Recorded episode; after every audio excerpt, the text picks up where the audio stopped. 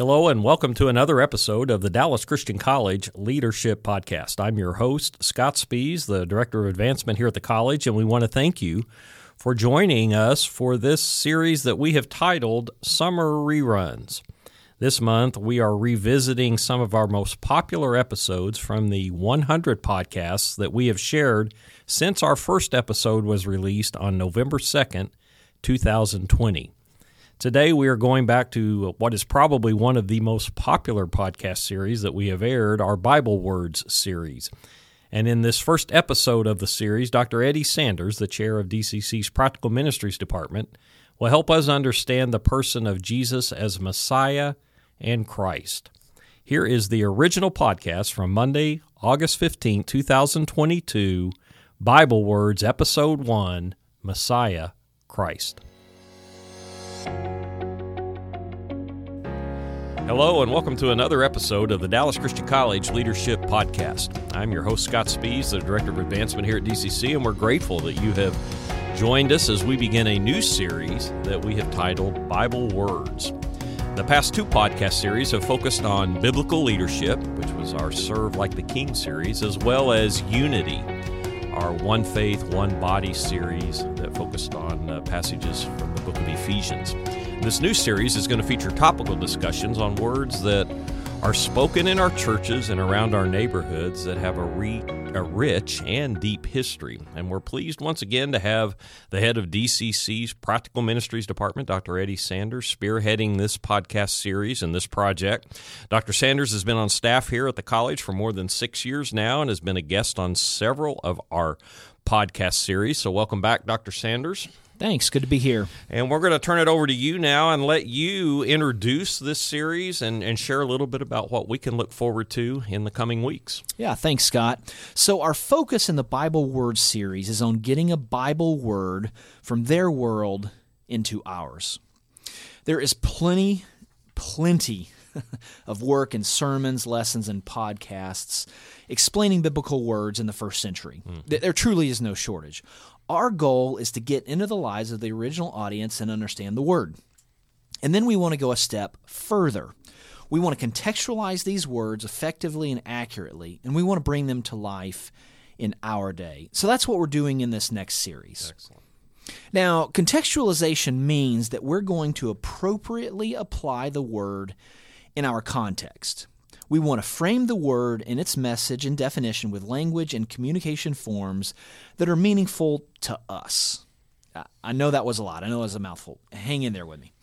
There are meaningful messages behind all of these words. The words we're working through in Bible words are words, as you mentioned, that we've heard around the church as long as you've been around the church. Mm-hmm. These words are used often, and we assume we understand what they're getting at, but there's a true depth there there's a true richness there that's guided by the Spirit that I think will surprise all of us. So, in this series, we're going to slow down. I'm going to slow down with these well known words and really get at what they're communicating in our world. You're going to get the biblical context, religious and political background, all that good stuff. And we're going to get at what the word gets at. Each podcast will begin with a brief definition now, we think this definition is our best and current attempt to really get at what the word should conceptually communicate. The arena we're playing in is called semantics.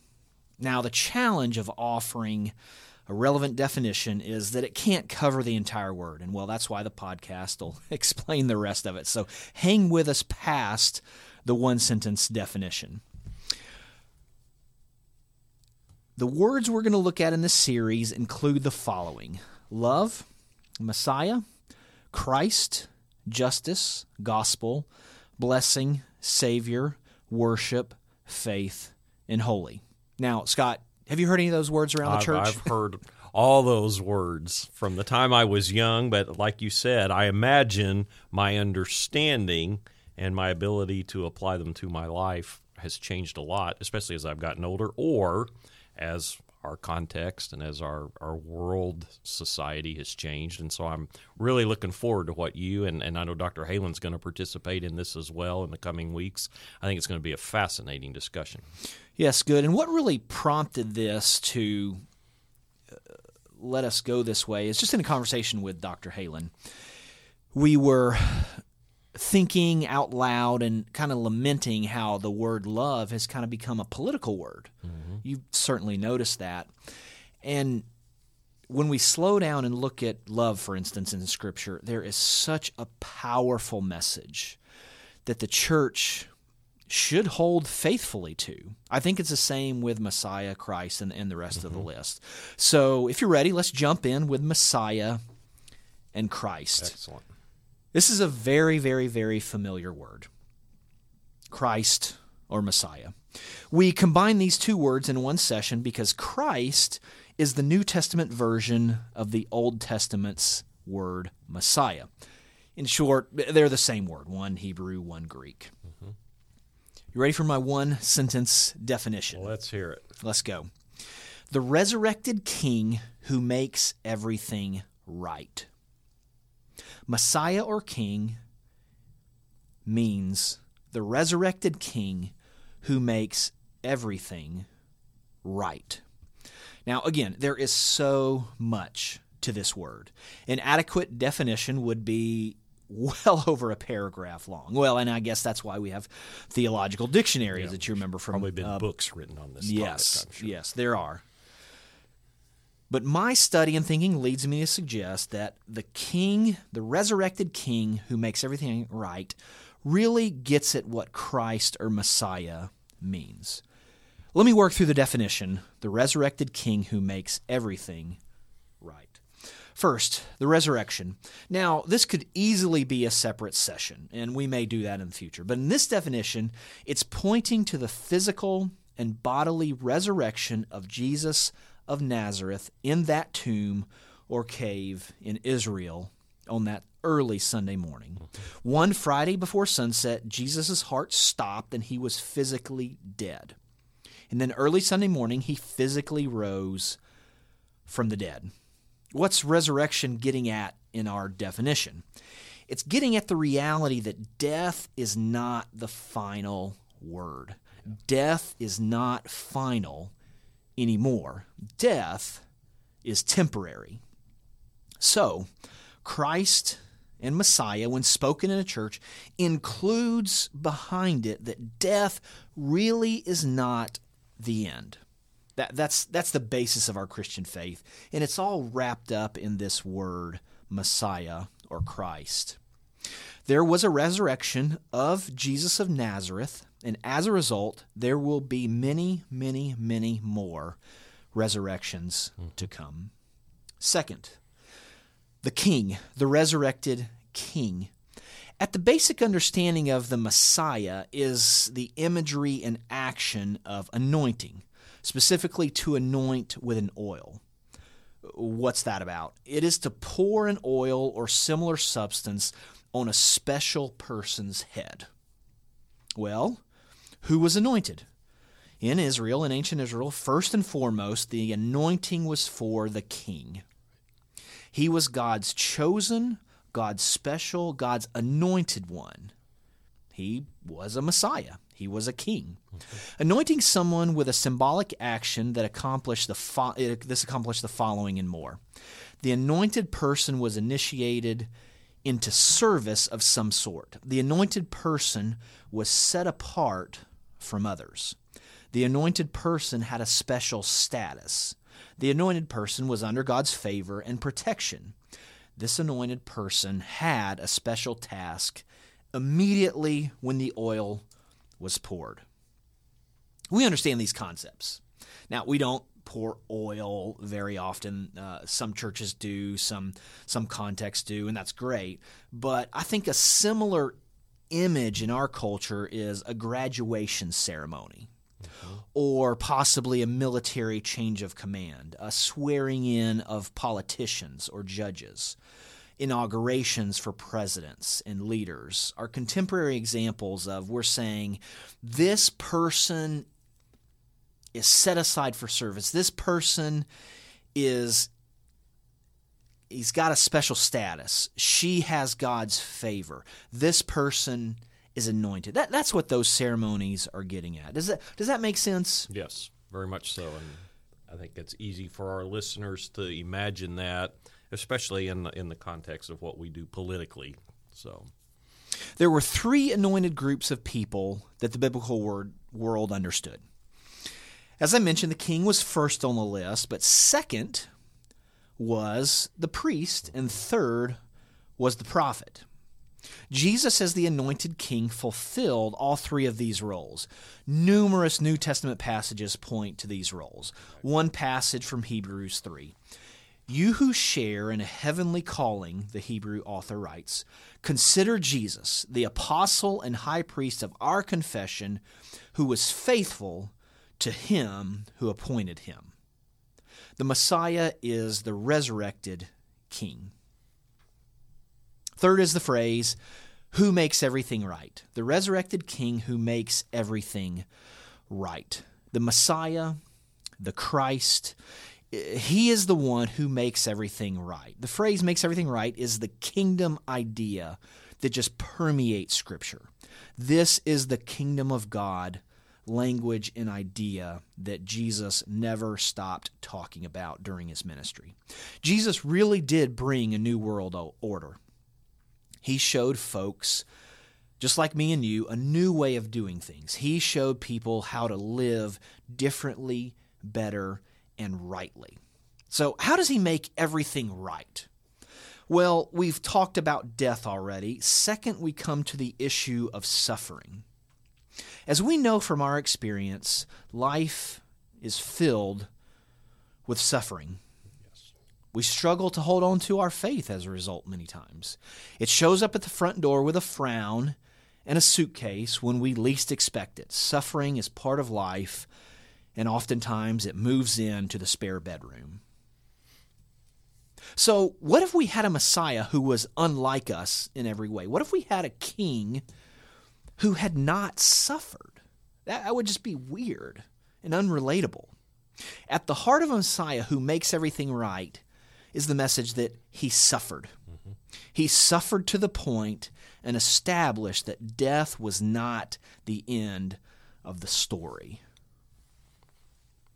That's good. I know Isaiah speaks about the, the suffering servant when we look at Isaiah 53 and passage that we're all familiar with, especially at the time of Easter when we talk about Christ's suffering, that Passion Week, all of the things that he experienced leading up to the crucifixion. And that sets that up well as as someone and the writer of Hebrews speaks about that that we have a priest who is able to to sympathize with us who knows our weaknesses who knows our sufferings. And so that, that's great. Yep. The resurrected king who makes everything right Dr. Halen sent me a helpful image of a river a river confluence where, where two rivers meet. One side was from one mountain range and the other was from a geographically different and separated mountain range. Well, much like the Mississippi or Missouri rivers that join waters from two different parts of the continent. The one who makes everything right brings together kingship and suffering. Does that make sense? Suffering was part of the Messiah's identity, and numerous passages, as you, you just mentioned, point to this. Mm-hmm. The suffering that we experience, Jesus the Messiah did too. Jesus suffered far worse uh, than, than I can even imagine, to be very honest with you. Right. He's resurrected, though. Death is not the end. He's a king, but an unexpected king, one who faced suffering and death and did not run from it, and then conquered it. The Christian Messiah, Jesus, is the resurrected king who makes everything right. Well, what is everything? Well, a section of scripture that has really helped me view this is Mark 4 through 5. The flow of the passage is this Jesus teaches by the Sea of Galilee with his disciples to a large crowd. They, the disciples and him leave in a boat.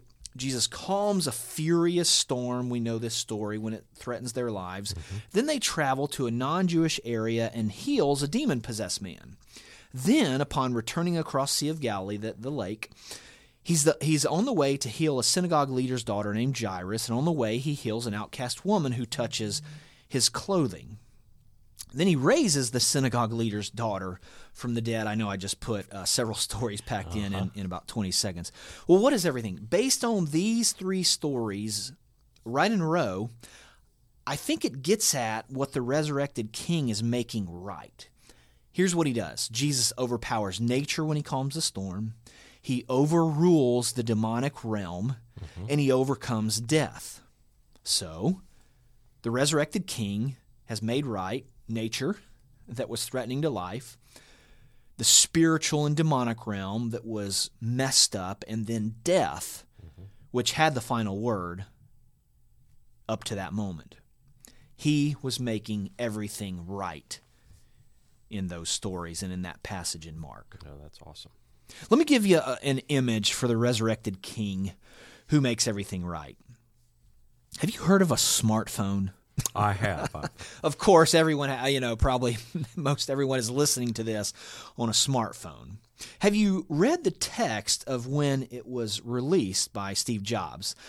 I think it's helpful we understand the concept here. In January 2007, Steve Jobs with Apple builds to his presentation that everybody's excited about. And here's what he says. Well, today, Steve Jobs says, today we're introducing three revolutionary products of this class. The iPod class is what he's referring to. He says the first one is a widescreen iPod with touch controls. The second is a revolutionary mobile phone. And the third is a breakthrough internet communications device. So he's got everybody's attention. Mm-hmm. This is not part of the speech, this is my commentary. He's got everybody's attention. He's saying, hey, we're offering three new things here. Back to the speech. So he says, Three things a widescreen iPod with the touch controls, a revolutionary mobile phone, and a breakthrough internet communications device. An iPod, a phone, and an internet communicator. An iPod, a phone, are you getting it? And everybody laughs. Then he says, These are not three separate devices. This is one device. We're calling it iPhone. Wow today Apple is going to reinvent the phone, and here it is. And the mm-hmm. speech goes on, and the rest is history, as you know. The crowd goes wild, and our world is not the same for better or for worse because of these smartphones. How does this relate to the Messiah, the Christ? A prophet, a priest, mm-hmm. a suffering king. Are you getting it? These are not three separate people. This is one resurrected king who makes everything right and concerning God's Son, who descended from David according to the flesh, and was declared to be the Son of God in power according to the Spirit of holiness by his resurrection from the dead, Jesus Christ our Lord, and we're calling him the suffering Messiah. What about today? Well, I still think he is making things right. Yes. He's changing hearts. He's moving people to give generously. He heals. He helps. He repairs marriages. The list goes on and on. Why is there so much suffering and trouble? You ask. Mm-hmm. Why is the world around us, it seems to be falling apart? Why, why is that? We'll, we'll have to address that with another word later. But we must end our focus on Messiah and Christ with this definition He's the resurrected King who makes everything right, starting with death. When the lake is calm, the disciples are looking at each other. They are like, What in the world just happened? Mark records a couple interesting questions. The lake is calm. The disciples look at each other and say, What, what just happened? Jesus looks at them and asks, Why are you so afraid? Have you still no faith? This leaves the disciples asking, Who then is this that even the wind and the sea obey him? Mm-hmm. Who is it? It's the Christ, the resurrected King, who makes everything right. And where he goes first is our heart and our faith and our mind. Does that make sense? That's excellent. Yes. It does very much so. And as you were speaking, I was reminded, uh, especially as we were talking about anointing. Uh, if you uh, go back and, and look at our uh, podcast series on Serve Like the King, uh, that was uh, released in January of this year, we talked about the anointing of King Saul and and what it means to actually be a a servant leader in the way that God intended that Jesus modeled for us.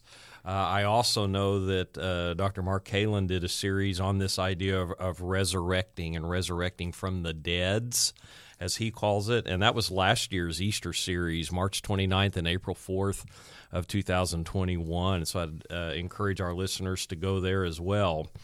Uh, I think this is going to be a fascinating series because many of us, just as you uh, you know shared in the introduction, we have an understanding, maybe a very limited understanding of what these words mean, or a uh, an understanding based on our context, and we need to uh, to move into what really the biblical text is saying. So, any closing words that you have before we wrap this up? Let us grow in our faith with the resurrected King. Absolutely. So, if you want to learn more about Dallas Christian College, we encourage you to check out our website, www.dallas.edu. As always, uh, you can check out other episodes on our different platforms, including Apple Podcasts, Spotify, Google, Google Podcasts, uh, as well as here on the Dallas Christian College website. But uh, Thank you, Dr. Sanders, for sharing today. We look forward to continuing in this series. And uh, next, you'll hear from Dr. Mark Kalen on a discussion on the word love, uh, which I think will be very engaging as well. In the meantime, take care, stay safe, have a great day, and thank you for joining us for this episode of the Dallas Christian College Leadership Podcast.